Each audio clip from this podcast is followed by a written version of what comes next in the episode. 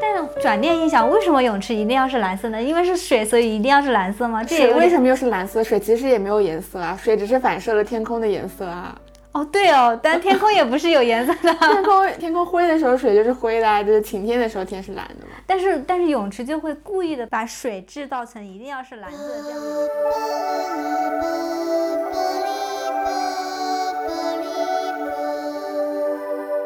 你好，欢迎收听环形散步。今天我是喜欢一个人去游泳的海带丝，我是唯一擅长的运动是游泳的绿豆子。这是一档以空间感受为主题发散的生活观察记录，在这里我们将以播客的形式记录日常对生活的观察、感知与思考，以保证在不可避免的打工夹缝中维持对生活的感受力。我们的微博跟微信都叫做环形散步 Circulous Joe， 欢迎来找我们玩。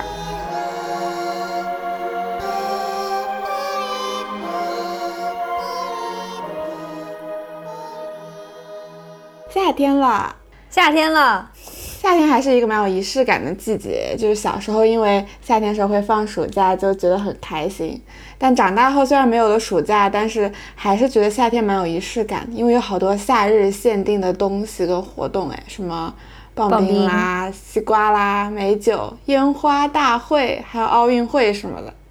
所以你有没有什么对你来说非常夏日限定的东西啊？我觉得对我来说，就是当我开始主动想去游泳的时候，我就会有特别的强烈感觉说，哇，真的是夏天到了呀。确实，一到夏天，感觉游泳这项运动就变得火热起来。不仅仅是去游泳池的人会变多，而且上映的电影、杂志的专题，还有夜市的主题也开始和游泳扯上关系。之前看到有一个夜市的主题就叫做大泳池，然后口号就是摸鱼、划水、躺平、吃瓜。所以我们决定一定要在盛夏的时期来好好的聊一聊泳池，然后结果拖到了立秋。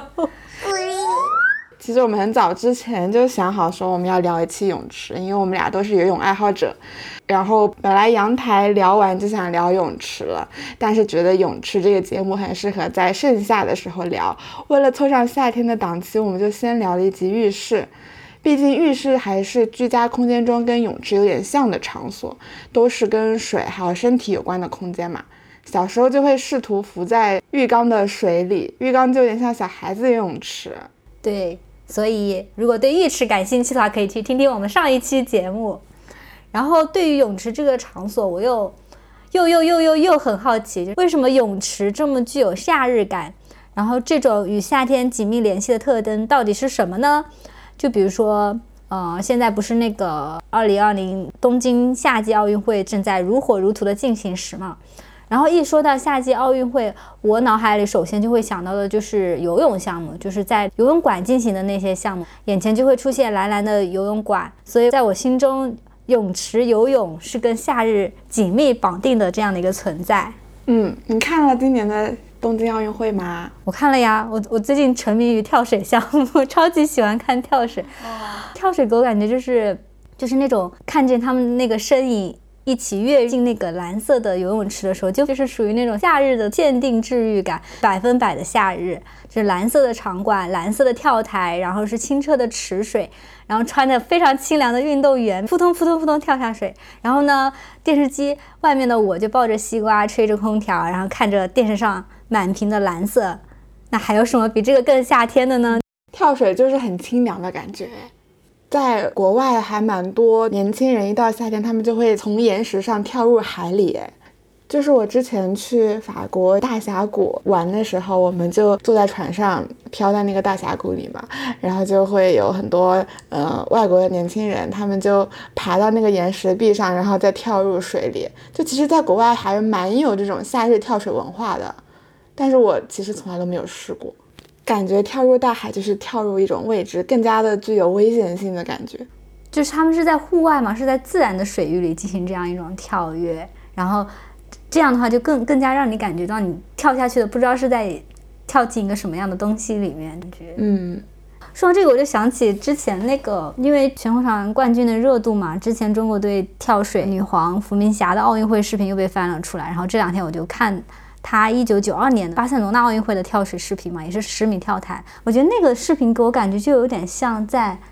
在自然中跳水的感觉，因为那个场馆就是室外的，非常具有开放性，然后那个10米跳台又是非常高的，然后一个小小的身影站在那样高高的跳水台上，然后它背后是巴塞罗那的古城，就是那种感觉，就觉得很有电影感，这个画面好像什么科幻电影的感觉，就感觉它站在世界的巅峰。对。一般的跳水视频就是后面就是场馆嘛，是建筑样子，但它在天空上进行翻转运动的时候，它背后是整个城市哎，然后整个过程也就十几秒之后，它就扑通跳进水里，那个镜头又会给着就是满池的池水，这个视频就会让我非常有感觉，就是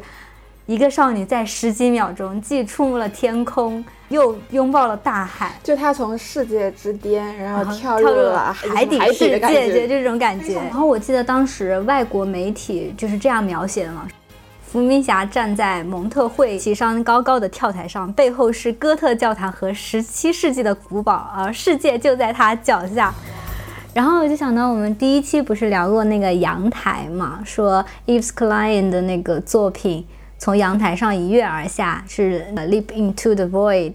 我看这个跳水视频就强烈的会有那种，这不是仅仅的是跳入游泳池，就有点像是 leap into the world 的那种感觉。那我们从奥运冠军的故事说回自己吧。哎呀，这就有点不好意思。那你最早对游泳的一个印象是什么呀？对游泳最早的印象是刚上小学的时候，那时候其实还不会游泳，只是说大家去泳池里玩耍。那时候我们的小区里的那个露天游泳池刚刚开业，然后就一到夏天就会跟家人在游泳池浅水区里玩。就因为那个时候不会游泳嘛，所以就有点像小时候在浴缸玩水。本来是在浴缸玩水，然后变成了到一个大池子和别人一起玩水，对、啊，跟别人一起洗澡的感觉。对，然后就是互相扑水，还会比谁憋气憋得久。然后到了小学高年级一点，有一年暑假，学校里就开了游泳课，然后夏天的时候就会穿上泳衣，外面再套一个衣服，然后去学校上学。我也是，我小时候最早去游泳池跟你的情况差不多，就是可能爸爸妈妈觉得你需要去接触一下对这个项目，然后很小时候就给你套上游泳圈，他们也是换上泳衣，然后就等于去一个大池子里玩水的那种感觉。这其实是一种蛮好的家庭团建的，对，家庭团建的感觉，就是夏天消暑行为嘛。然后后来长大了，我可能爸妈觉得你作为一个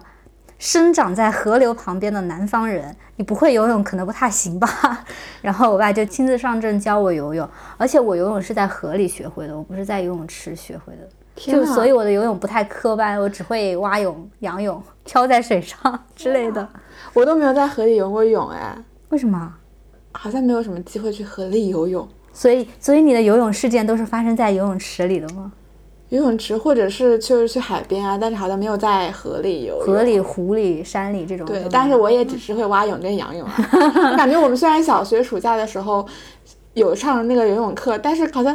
也并没有真正的教会我游泳哎，它只是在锻炼我们在水里摆腿的一些基础的动作，但没有真正的学会游泳。我真的学会游泳是上初中了之后，因为我们那个有游泳中考，所以我们就每年暑假会比较认真的去游泳馆里上那种游泳课。我的天哪，你们游泳是一项考试项目吗？对啊，你们没有游泳中考吗？我们没有哎，还要中考，你要是没有过怎么办？考不上高中吗？没有，它是可以选，就是跑步800米或者是游泳400米，但是游泳因为比800米的拿满分的比较好拿，所以大家都会去选择游泳。真的吗？哇，不愧是沿海地区呢，对待游泳是从小抓起的状态哦。现在回想起来还蛮青春的，平时根本就没有机会跟所有人一起去游泳啊。游泳考试的时候，大家都在泳池里，然后穿上泳衣。哇，现在回想起来还蛮日本青春的，好像电视剧啊。那话说回来，如果抛开需要考试，所以要学游泳这一点，你自己喜欢游泳吗？玩水就真的很快乐，去学校学游泳也是一件很开心的事，然后长大后也会自己去游泳馆游泳。我觉得游泳就是有一种很自由的感觉，就是因为我们平时生活在陆地上，都是双脚着地行走的嘛，然后就要四肢着地一下吗？不是，你到了水底，你的双脚就可以脱离陆地啦，然后就是有一种抵抗了地心引力，因为你不是整个人垂直的脚牢牢的站在地上，你整个人是浮起来的，就是说想象自己是一条深海鱼。而且我很喜欢换气，就是因为在水上跟在水下还是两种非常不一样的感觉嘛，听到的看到的都会不太一样，然后换气就是很有节奏的在两个状态之间切换，觉得很奇妙。我喜欢游泳就特别特别的单纯，我就是非常单纯的喜欢泡在水里的感觉。那不就是泡澡吗？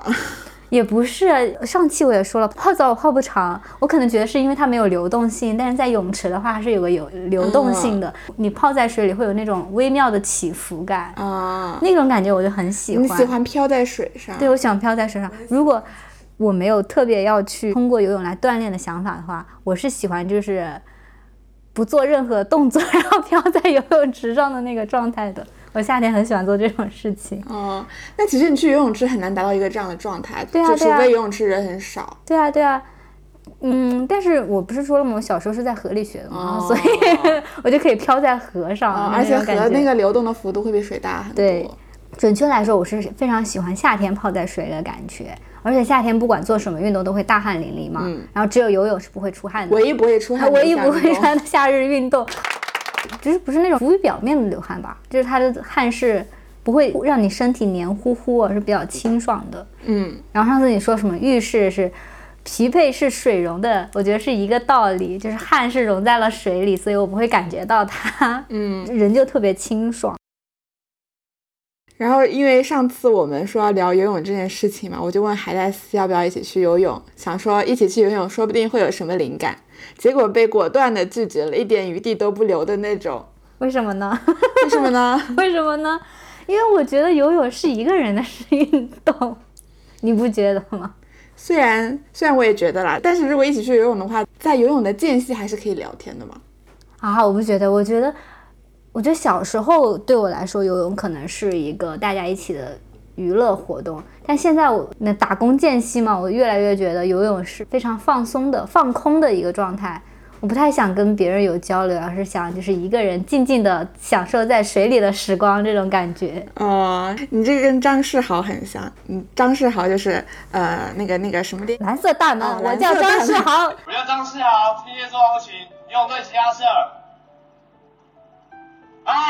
对啊，超搞笑。对对对，蓝色大门有张世豪，他就说他经常游泳是因为游泳是可以一个人做的运动，他说像打球啊或是其他的任何运动就没有办法一个人做。村上春树的那个小说里的男主人公他们也经常去游泳，因为村上的小说里的那主人公他们的气质都是那种离群所居，然后在社会体系之外的那种气质，然后确实只有游泳这种一个人的运动才符合他们这种气质，就是脱离人群的这种状态。但现在要真正做完全的一个人去游泳也有点困难吧，夏天游泳馆人超级多的，但是陌生人就也不会有交流吧。就是反正你在你的水里，我在我的水里这种感觉。而且张世豪每次都是晚上去游泳，蓝色大门那个电影不就是他一个人晚上在那里游泳，然后桂纶镁演孟克柔跟林月珍要去找他表白、然后而且那个场景我觉得拍得特别美，就是因为它有那个夜光跟那个水反射的影子在，然后那一幕就超级好看。但是说到那个夏日感，我没有觉得蓝色大门里的泳池场景非常让我觉得夏日感，我觉得蓝色大门主要是因为没有阳光，也不是可能就比如说蓝色大门里让我觉得最夏日的一个画面其实是片尾骑单车，就是两个人那个衬衫飞舞那种感觉，让我觉得特别有夏日青春感。但是最近我们一起看那个什么5个扑水少年，是真的让我觉得是最有夏日感的泳池电影，那个就是充满阳光的游泳池啊，充满阳光的游泳场景。说到这个要先说一下环形散步在今年夏天做的一件非常具有夏日感的团建活动，下面有请主办方绿豆子来汇报一下团建成果。就是我们在家里组织了一个夏日电影节，然后我们就精心选了几部非常具有夏日感的片，然后邀请亲朋好友们来家里看。其中看了一部电影，就是《扑水的少年》，那部电影真的太搞笑了。具体关于这场活动可以关注我们的微博，我们都有发照片。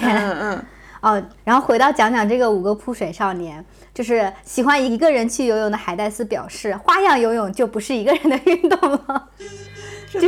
就是一群大男生一起玩水的场景，而且是在夏天这样的一个季节里，真的让人觉得会神清气爽。夏日快乐电影。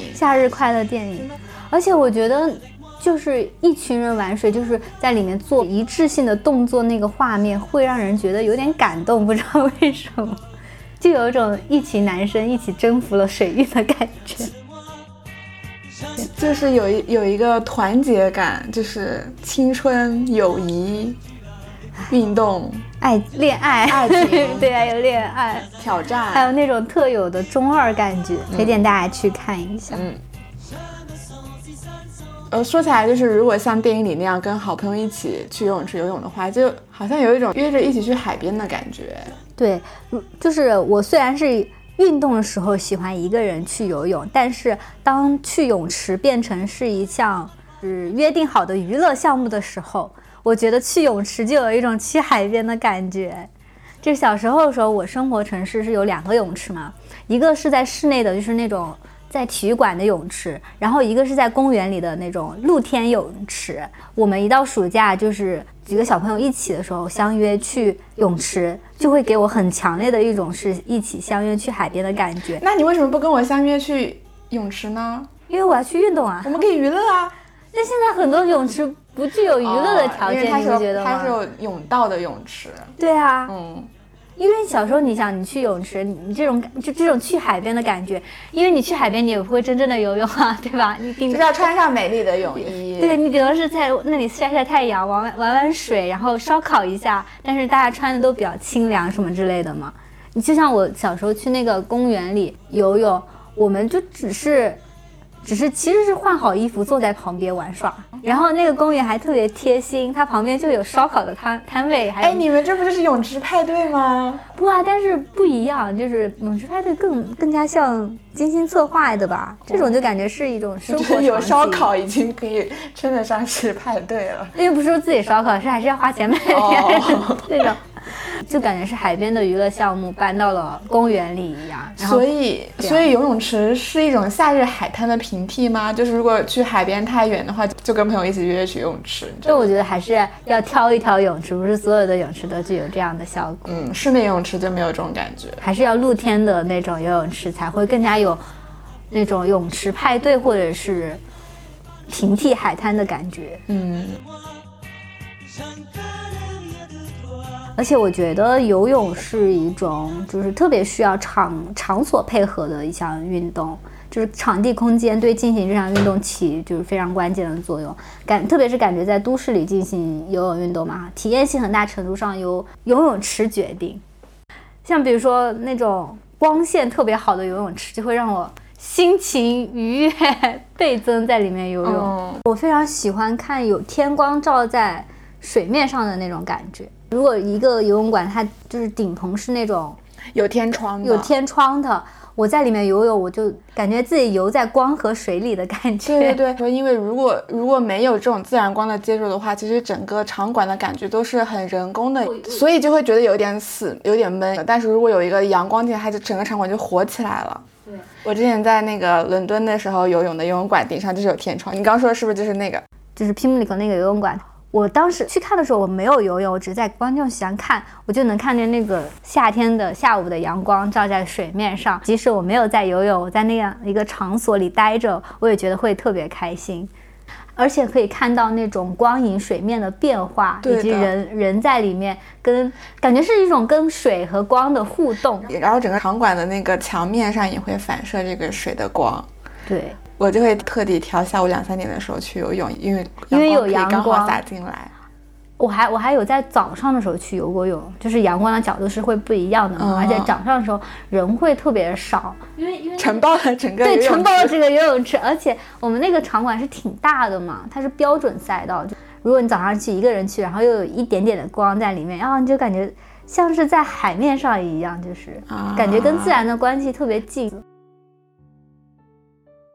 水带来的那个折射跟反射，除了这种把光打到墙上之外，它也会让我们就是透过水看到的所有东西都是变形跟摇晃的。就在水里看到的泳池是摇晃的，然后你人在水上，你看在水中游泳的人，他们也是变形跟摇晃的。说到这里，我 有点想问一下，你在游泳的时候你会潜到水下面去吗？如果在游泳馆会，我也会，我就是刚好去游泳，我就会想要抓住那个光，对抓住那个光，我就会往下跳，就是从岸上往下跳，然后一直跳，就是潜到那个水底。因为你在水面上看到那个光和你在水底下看到那个光感觉是很不一样的。我去游泳的时候，我就很喜欢在水底下睁开眼睛看那个光落到游泳池底部的样子，然后你就会看到那个不同颜色的瓷砖跟那个光，然后在水里刚刚你说的那种摇晃跟变形，我觉得在水底下是感受最深的。对的，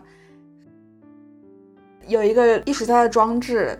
对，就是那个 Leandro Erlich 的那个装置，那个泳池装置很火，遍布了全球。它这个装置就是抓住了这个水的反射折射的，抓住了泳池空间的这样的一个特征，对光的这个特征，然后他就做了一个超现实的泳池装置。它是搭建了一个就是真实尺寸的泳池，然后在外面看好像是一个非常正常的泳池，然后泳池里面有波光粼粼的水，但其实呢它只是在泳池的顶面盖了一层玻璃，就把那个泳池封住，玻璃上面放了大概只有10厘米深的水，然后玻璃下面就是很空旷的空间，是观众可以进入的。所以在泳池外的人看来，你就会看到有人穿戴整齐的在水里面行走活动呼吸，它就是通过水的这个折射反射跟变形伪造了一种好像人在水里的感觉，那它其实是在一个空旷的空间，就是还是创造一种空间体验性吧，就跟上一集我们讲那个雨屋一样，这种感觉就是像感觉你在游泳池的底部行走，但是你还是没有接触到任何的水，但是它因为抓住了光的折射与反射这个特征，你好像被水包围了。对，观看你在这个空间里的人也觉得你好像在池底进行了活动一样。对，其实就是用了一个很简单的一个光学效果，然后就产生了这种强烈的幻觉，就是让人觉得这是泳池吗？对啊，就很难定义这到底是不是泳池。对，因为它有着我们所认知的游泳池该有的一切的元素。对，就它首先它尺寸就是一场游泳池的尺寸，然后它还进了那个就出入水池的那个扶梯，除了没有填满水以外，其他就真的都很像泳池。我感觉这是就是一种体验性非常强的艺术作品吧，就是能够完全的把泳池的氛围体现出来，就像我们刚刚说的，我们自己喜欢去游泳的那种感觉，抓住光的那种感觉。对，抓住光的感觉，我觉得是一个对泳池非常好的运用， 对泳池这个特征非常好的运用。鼓掌。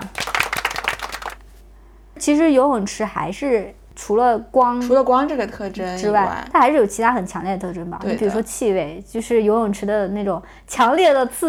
面而来的消毒水气味，我觉得也是游泳池的一大特征之一。上期我们不是说浴室这个空间它正片开始那一刻是它镜子上跟玻璃上起雾的那一刻，你会觉得它是一个浴室空间嘛？那我觉得对于泳池来说，就是我闻到消毒水味的那一刻。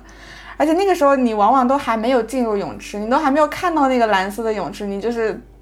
10厘米距离之外，那个味道就开始包围你，那个味道就先开始找到你。甚至有时候我不是在泳池，我是在其他的地方闻到了这个消毒水的味道，我都会觉得我好像联想到泳池。我就会觉得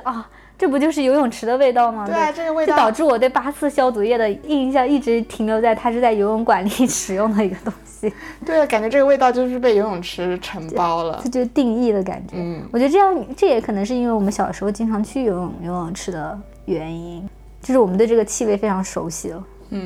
而且这种消毒水的气味会让你觉得特别安心，不知道为什么，就觉得很干净。对，一切都是干净的味道。其实我还蛮喜欢这个味道，就是让我就觉得这个味道很夏天，因为它就是跟泳池这个画面完全绑定在一起，闻到这个味道我就会出现泳池的画面。那如果气味是844消毒液的话，我觉得视觉上就是要蓝色，就是蓝色跟瓷砖的搭配，就是我心目中的泳池。是的，导致我现在看见什么蓝色跟瓷砖，我觉得第一反应就是这是在模仿游泳池吗？嗯。之前看到一个米兰的汉堡店叫 Ben Burger， 在图灵，它的室内设计就是完完全全的利用了泳池的特征，它把整个店都刷成了蓝色，然后平时店里用的它铺了蓝色的瓷砖，对，铺了蓝色的瓷砖，在墙面跟地面上，对，地面，然后桌子就放在那种中间，你就会感觉，而且它那个瓷砖线也铺得很妙，一般就是就好像是泳池的高度一样，什么1.8米、1.2米、1.5米之类的。进入那样的空间，你就会觉得我吃个汉堡都在泳池底部吃汉堡的感觉。对啊，感觉会造成一种体验错觉。我觉得其实它没有水，然后它也没有味道，它只是用了蓝色的瓷砖，然后就让大家觉得是泳池，然后就会觉得在这里吃汉堡会特别清爽吗？我也不知道，其实我不懂为什么一个汉堡店要泳池元素。如果是冷饮店的话，感觉对啊，就非常可以理解，就是有一种 connection。但是汉堡会不会觉得我的汉堡湿掉了、冷掉了，然后不是很好吃的感觉吗？不会有这种感觉吗？我也不太懂，但是就是这种典型元素的运用，就会非常能够有代入感，说明泳池真的是一个特征，就是非常。入侵感很重的，它的任何一个特征拿出来都会让我们联想到泳池，然后所有的这些特征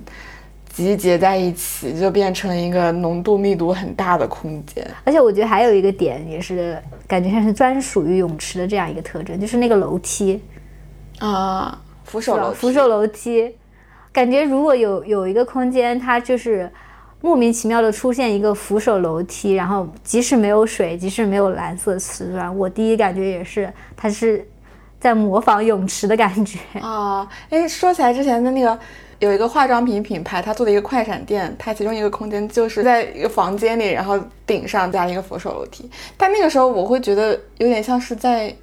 潜水艇什么的啊，就是要爬出去的感觉，对吗？那也有点像你像我在游泳池游泳的话，我感觉像是一个仪式感一样，我每次就是最后一刻想要离开泳池的时候，我就会游最后一圈，然后最后一圈我就会游到池底，然后脚踩一下池底，然后潜上来，然后刚好在那楼梯旁边，我一定要从楼梯上去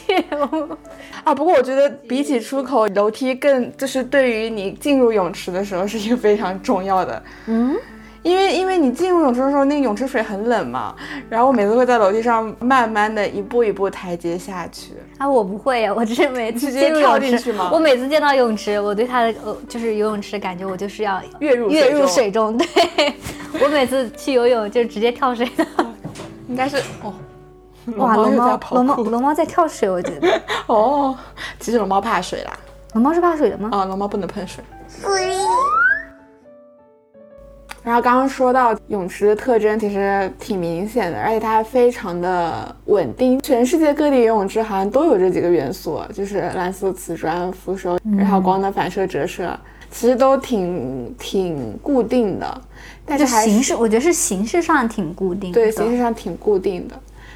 那有没有比较突破的泳池设计跟传统泳池不太一样的？我脑海里能够想起来的就是那个波菲设计的那个红色的泳池 Ricardo Bofill 啊，对，但是一般想到泳池就是想到水嘛，想到水就是蓝色，但是它那个泳池就是红色的，通红，是 bloody red 的 bloody red 的，你就感觉你不是游在水里，是游在雪里。其实我还蛮困惑游在红色泳池的这个。就体验感会是什么样子的，对吧？就感觉是跳出了一个，而且为什么业主会同意这个红色泳池，我也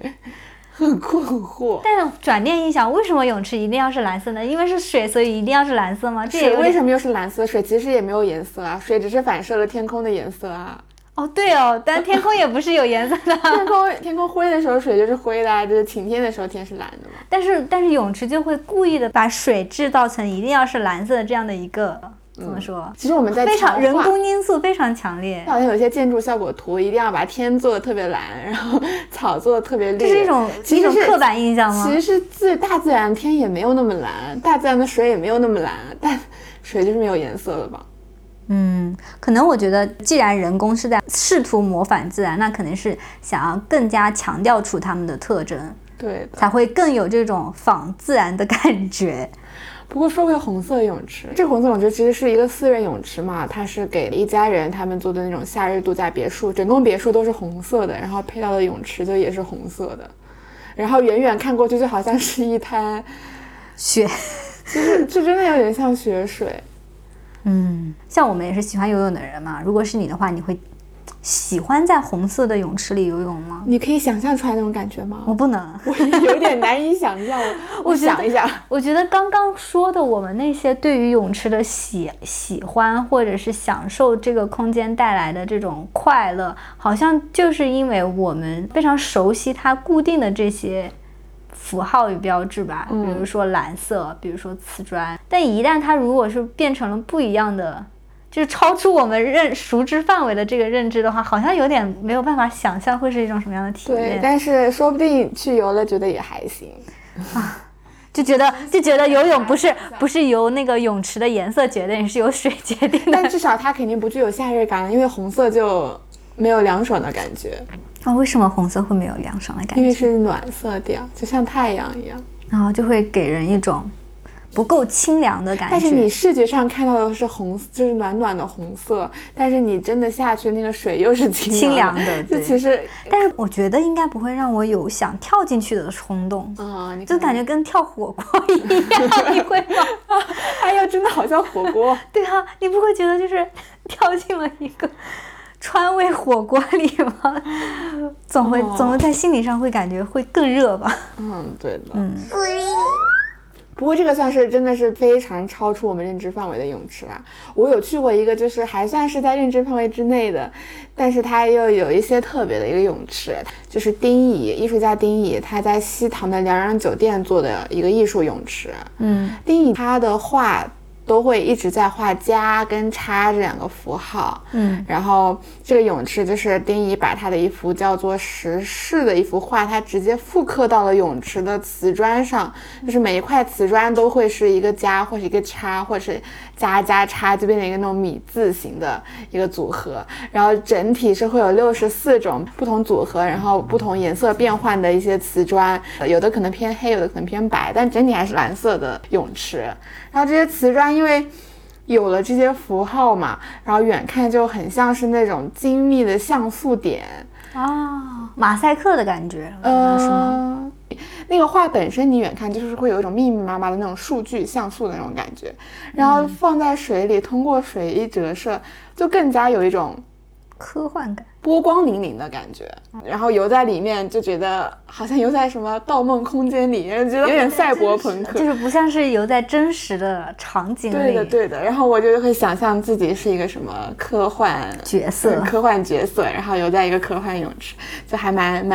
有趣的，就去的话可以体验一下。我感觉就是这样的，是怎么说，泳池本来就是一个想要无限接近自然的一个场所嘛，但是丁乙其实也不一定。嗯，对，但是丁乙这个就是想要把它更加数字化、虚拟化的感觉，你觉得吗？对吧？是的，就是它不是往传统的那种把水域跟自然联系起来的这样的一个思路在做，他是想说，哎，那如果泳池是这样的话，那我可不可以把它做成一个更加远离自然的这样的一个？场所作品，不知道他是不是这样想，但确实达到了这样的一种效果，对吧？有种感觉你游在电脑特效里，对，游在电脑特效里还蛮酷的。你说到科幻感，就是赛博朋克这个，我就想起那个 James Turrell 做的一个泳池，也是一个私人泳池。你知道 Turrell 就是擅长做那个灯光的嘛？对，我们刚刚不是说很享受泳池那个水与自然观的那种互动嘛，但 Turrell 这个泳池就是运用了大量的人工光，只有人工光，然后把它做成了一个非常科幻和我甚至觉得有点惊悚的一个场所。它那个泳池是，你详细描述一下，就是有一种在夜店游泳的感觉。因为它是在一个相当于别墅的地下室，然后其实是不见天光的嘛，那都是靠那个人工光来打，然后又有什么蓝色、红色，就有一面墙整体是被一个人工光照亮，然后其他墙都是黑色的，然后那个泳池的水边应该也是有光，所以水也有一个颜色，就打那个灯带的，水也是颜色的，就水可以是红色的，可以是蓝色的、绿色的都有，还蛮酷的。就你完全是在一个地下室，然后夜店蹦迪状态下游泳的感觉。哦，说到这个，我想到我之前去意大利旅游的时候，意大利南部卡普里岛它有一个很有名的蓝洞，你知道吗？我知道，就是它就是在海里的一个岩石的一个洞口进去，由于洞口那个结构比较特殊，阳光就是可以从洞口进入洞内，然后又从洞内的水底反射上来，那个海水就是有一种在发光的蓝色的感觉，就真的很好看。然后我们进去的时候是4个人一起坐船进去，然后洞口真的很小，当时有一点涨潮，我们是4个人都要躺在船里你才能进到那个洞。然后进到洞口之后，我跟我朋友就傻傻的在那里拍照片，惊叹好好看，蓝蓝的。另外2个外国人，他们就直接脱掉衣服，里面就穿好泳衣，就是装备齐全，他们就跳下去游泳。那你们之前没有想到要跳下去？完全没有想到，当时就觉得好羡慕啊。然后他们就在那个蓝色发光的水里游泳。但是我之前也有看了报道说，蓝洞的蓝色其实也很大程度靠了那个人工光打人工光了，打了那个蓝光，所以才达到那个效果啊。是一个伪造的自然吗？也不是，它本来应该是蓝，它可能加强了，对，但它没有那么难，为了商业，对，为了商业的一个效果，感觉也有点像那个 Turrell 这个，对的，其实感觉很像这个泳池也是一样加强那个，但是确实在里面感觉还蛮奇幻的，因为它那个蓝色发光，上面还有点闪闪的东西，嗯。其实泳池的体验感也有室外泳池跟室内泳池的差别。嗯，就像开头我说到那个，就是巴塞罗那那个跳水台，为什么就是我看下来感觉印象极其深刻，而且极为触发，我就觉得很大原因是因为它的场馆是在室外，它与外界有了很强烈的一个联系。但在室内的话，你就觉得它就是一个标准化的场地。对，而且扑水的少年也是在室外的。对，室内游泳馆就是全人工，水温也通常是恒温，然后一年四季都可以去游，夏日感会少一点，冬天也可以啊，就没有那种夏日限定的感觉。对对对对，因为就把自然隔绝在外面了。但是如果是室外的泳池的话，就你能感受到那个阳光，就是更加直接，我觉得是更加直接。对的，其实刚刚说气味嘛，我就觉得消毒水味特别浓烈的室内游泳馆，对，是室内游泳馆，室外其实没有那么强烈的一个味道。其实我们刚刚描述的那些比较强的泳池特征基本上都是室内游泳馆吧，室外游泳馆经过人工设计之后加强的那种感觉，对，那些因素。室外游泳馆它就不是一个浓缩的场馆了，它是一个打开的场馆，而且有些室外游泳馆它就设置在大海边上，哦，对，你就会觉得好像在海里游泳一样。那个西扎它有一个超级有名的游泳池嘛，就是它在波尔图做的一个游泳池，它那个游泳池就是跟自然环境紧密结合的一个游泳池，它的泳池是连着海的，然后它泳池配到那些什么更衣室啊、咖啡厅，也是都做成了那种下沉式的，会比道路矮一点，然后你在道路上你是看不到这些配套设施，你只能看到大海，然后大海一些人工的岩石围成的泳池。嗯，对，如果说游泳池是在模仿自然的一个场所的话，室外的游泳池这种模仿的痕迹会更少一点。它没有在模仿，它更多的像是在自然的区域中围成了一个人工区域。对，比如说波尔图的这个游泳池，它就设置了2个游泳池嘛，一个是给小孩子的，它就在海岸靠里面的一个区域，然后一边是被弯曲的混凝土墙挡住，一边是被一座桥跟大石头围住的，就比较有安全感一点。然后另外一个为成年人设计的泳池看起来就像是直接被设置在了大西洋的内部，只是由低矮的混凝土墙建成的，然后那个天然岩石就沿着泳池的边缘分布，就是从每个角度看你都会觉得那个游泳池的水位跟海洋的水位是一样的，就视觉上就把这个泳池跟广阔的大西洋连接在了一起，就模糊了泳池的边界感。我觉得这种设计就非常的巧妙。对，我就一直很想去体验一下，然后但是之前是冬天去的波尔图，我们特地去看了，结果泳池不开放啊，果然是夏日限定项目呢。对啊，还有那种就是有海的潮水填充的泳池，哎，就是涨潮的时候海水就会涌进泳池，然后泳池就是泳池的水就是满的。对，泳池就是海水，就是你游的是海水，但你还在一个泳池的安全范围之内。嗯，就是等于说它是无限接近于自然，但是还是不在自然水域嘛，对吧？那在泳池里游泳跟在海里河里的感觉你觉得是一样吗？就是会有真正会有体验性上的差别吗？你觉得应该还是非常不一样的吧。哎，你小时候不就是在河里学的游泳吗？哦，是哦。是什么感觉？会害怕吗？我那时候倒是不会害怕，我觉得更多害怕是那个被大人们说一些玄乎起乎的故事，造成这个心理负担，就是有什么河里有水猴子这种，河里有水怪什么的。对，害怕主要是这个。是很宽的河吗？像苏州河那样？对，很宽的河。天啊，好勇敢啊！就是有地域性习惯的问题吧，就是夏天大家都会在河里游泳，所以就没有造成一种很可怕的感觉。而且我们会买一个那种像球一样的东西绑在腰上，它就是浮在水面的。哦，有点像那个游泳圈？不是，我们叫它跟屁虫。就是一个气鼓鼓的，我它是绑在腰上，然后有根绳子，那个球是可以丢很远的。它其实是，如果你游泳，它是不会妨碍你任何游泳动作，它就是跟着你一起漂。所以你不会游泳，你也不会沉入水里，你也是漂在水上的。但是你要会游泳，这是你还没学会的时候呢。我们河分上游跟下游，我是在下游的浅滩里学会的。哦，那是等于是浅水区。浅水区，对。脚是可以着地的，对，然后再慢慢开始去那个稍微深一点的，然后学会了之后就带着那种球去河里进行游泳。很大的区别就是你会感觉到更强烈的水的流动性。它那个河流猛烈吗？不是那种很急的河流。区别还有就是你去河里游泳你还是要看气候跟天气。去游泳池游泳可以不用顾虑这些因素，然后在游泳池游泳在那里飘的话，你是没有太大的，就是不会很大的偏离那个航道。但是你在河里游泳的话，你不游泳的话，你是会有一直随着河流飘到下游去的。比如说我可能在上岸游，但我游着我就被冲到下面去了，所以我要坐公交回家。你这是在漂流哎。就是人家在船里漂流，你就是直接在河里。对，我那个时候就是。我们一般，我跟我爸的习惯是每天下午5-6点左右去河里游泳，然后刚刚好温度啊什么阳光也特别好。我那时候特别期待去河里游泳的一点就是河很宽，然后你不会有那种大家一起游泳的感觉。你如果真的游到河中心的话，就整个河流都是我的感觉。然后我其实挺喜欢仰泳的，你就想象一下我在河面上晒太阳的感觉，躺平上晒太阳感觉，河就会带着你一直往下流，往下流，往下流那种感觉，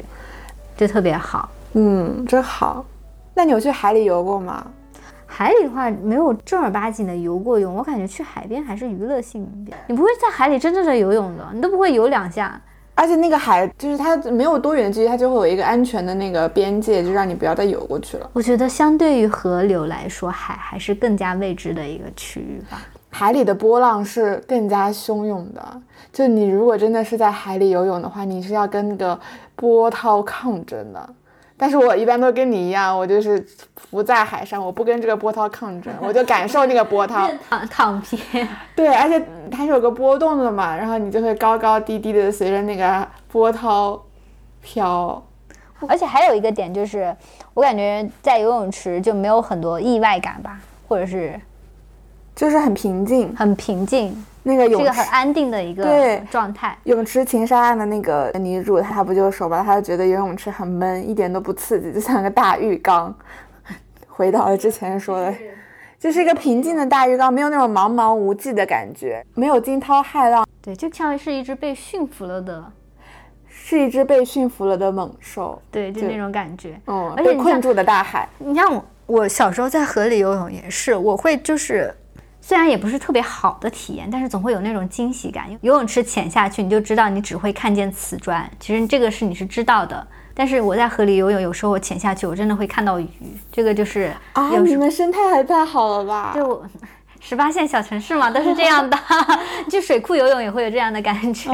就是你会有一些不经意的发现，或者是干嘛之类的，就还蛮特别的。相比起游泳池那种平静、没有波澜的感觉。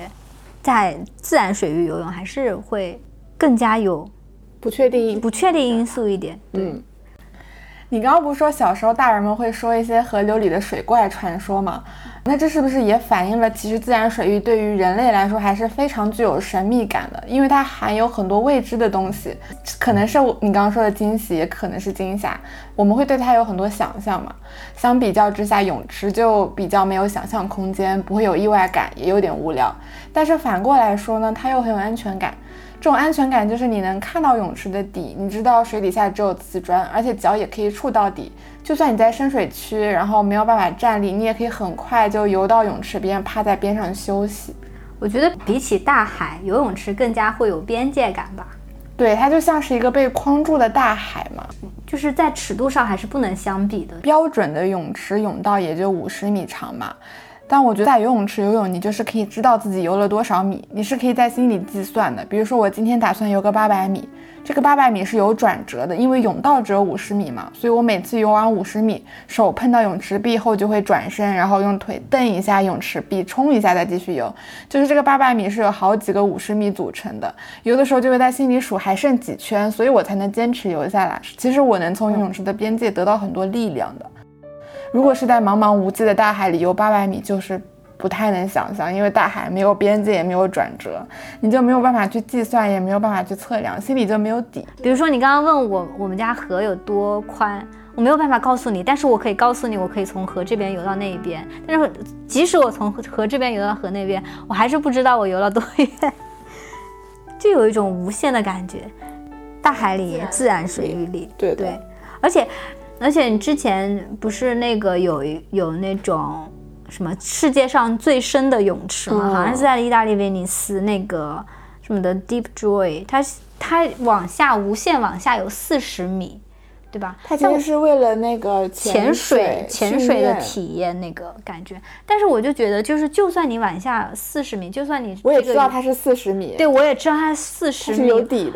底的，它是会让人有一种安心感，就是我再往下追到40米的时候，我就触底了。嗯，但是海是无限的，海底2万里。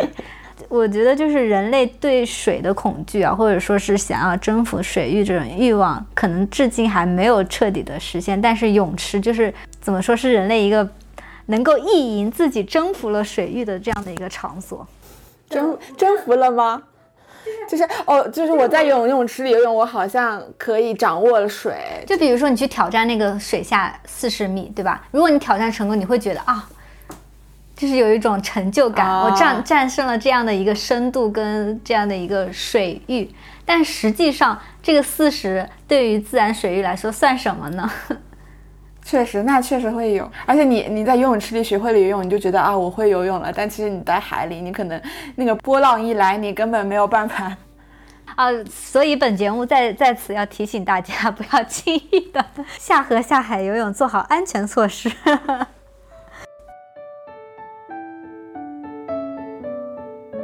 为什么感觉说到最后，我们已经开始说什么欲望征服的感觉了？我们这一期不是要聊泳池的夏日感吗？就有点跑题。其实泳池也不只是夏日感，泳池其实也有可以代表更多的。它没有夏日感那么简单，好像是一个挺复杂的东西。真的吗？我们在下期再展开讲讲。下期是什么时候呢？下期可能会在2周后播出。就这个8月，让我们制霸泳池。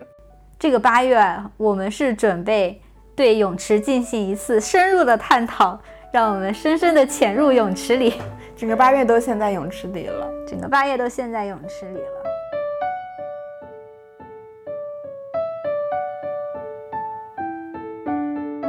那我们现在来进行一下上期回顾吧。好的。上期其实我身边有好几个朋友说，听完上期嘛，就引起了很多他们在浴室里的共鸣，也有给我反馈什么的。更多的是有几个朋友特意的把我们这期拿进浴室边洗澡边听。真的吗？这个让我觉得有点意外，因为我们不是在节目里说洗澡时要沉思吗？对啊，不要听播客，要沉思吗？但是我们的播客还是可以听的，这上一期可以听一听啊。对对对。然后我们也在留言区征集了一些浴室小故事。上一期我们不是在最后的时候提到说每天的洗澡也可以被想象成一次小小的死亡吗？然后就有一位朋友在微博上给我们留言，他说浴室对我来说大概就是重生吧，不仅仅是洗去污垢身体上的重生，还带着一种精神层面的暗示。每次带着疲惫和心事打开莲蓬头，猝不及防被呲一脸后，就是浴室散发着最强烈的说教之光的时刻。他像是在说，面对现实吧，清醒点人类。哇哈哈，这位听众写得好好呀，感觉说出了我的心声，说出了我的心声。然后还有一条小宇宙的留言是我不跑调留的，他就是说听完这期播客真的好想买浴缸，不带手机走进浴室进行真的沉思，所以我们就决定送他我们这期的浴室小礼物。恭喜我不跑调，不过浴缸就不要买买浴缸难度有点大，千万不要买那种便携式的浴缸，因为我曾经想买过，后来发现不太好用。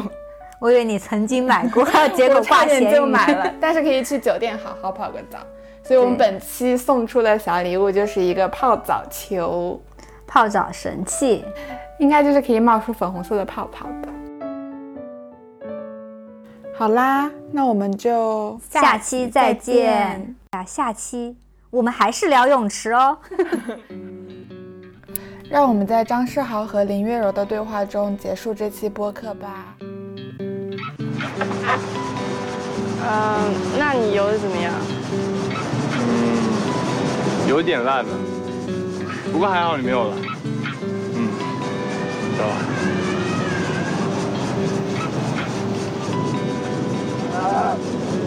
哦，好不甘心啊！可是夏天都快过完了，好像什么事都没有做。对啊，好像就只是跑来跑去。什么事都没有做。你看，没有赢过一场比赛，真的什么事都没有做。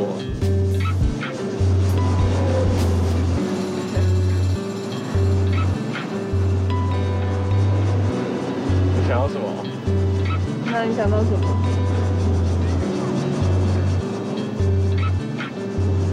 但是总是会留下一些什么吧？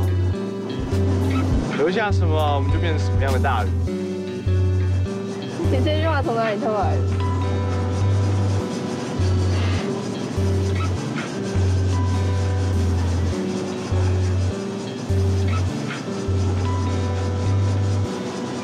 我回家哦。我也要回家了。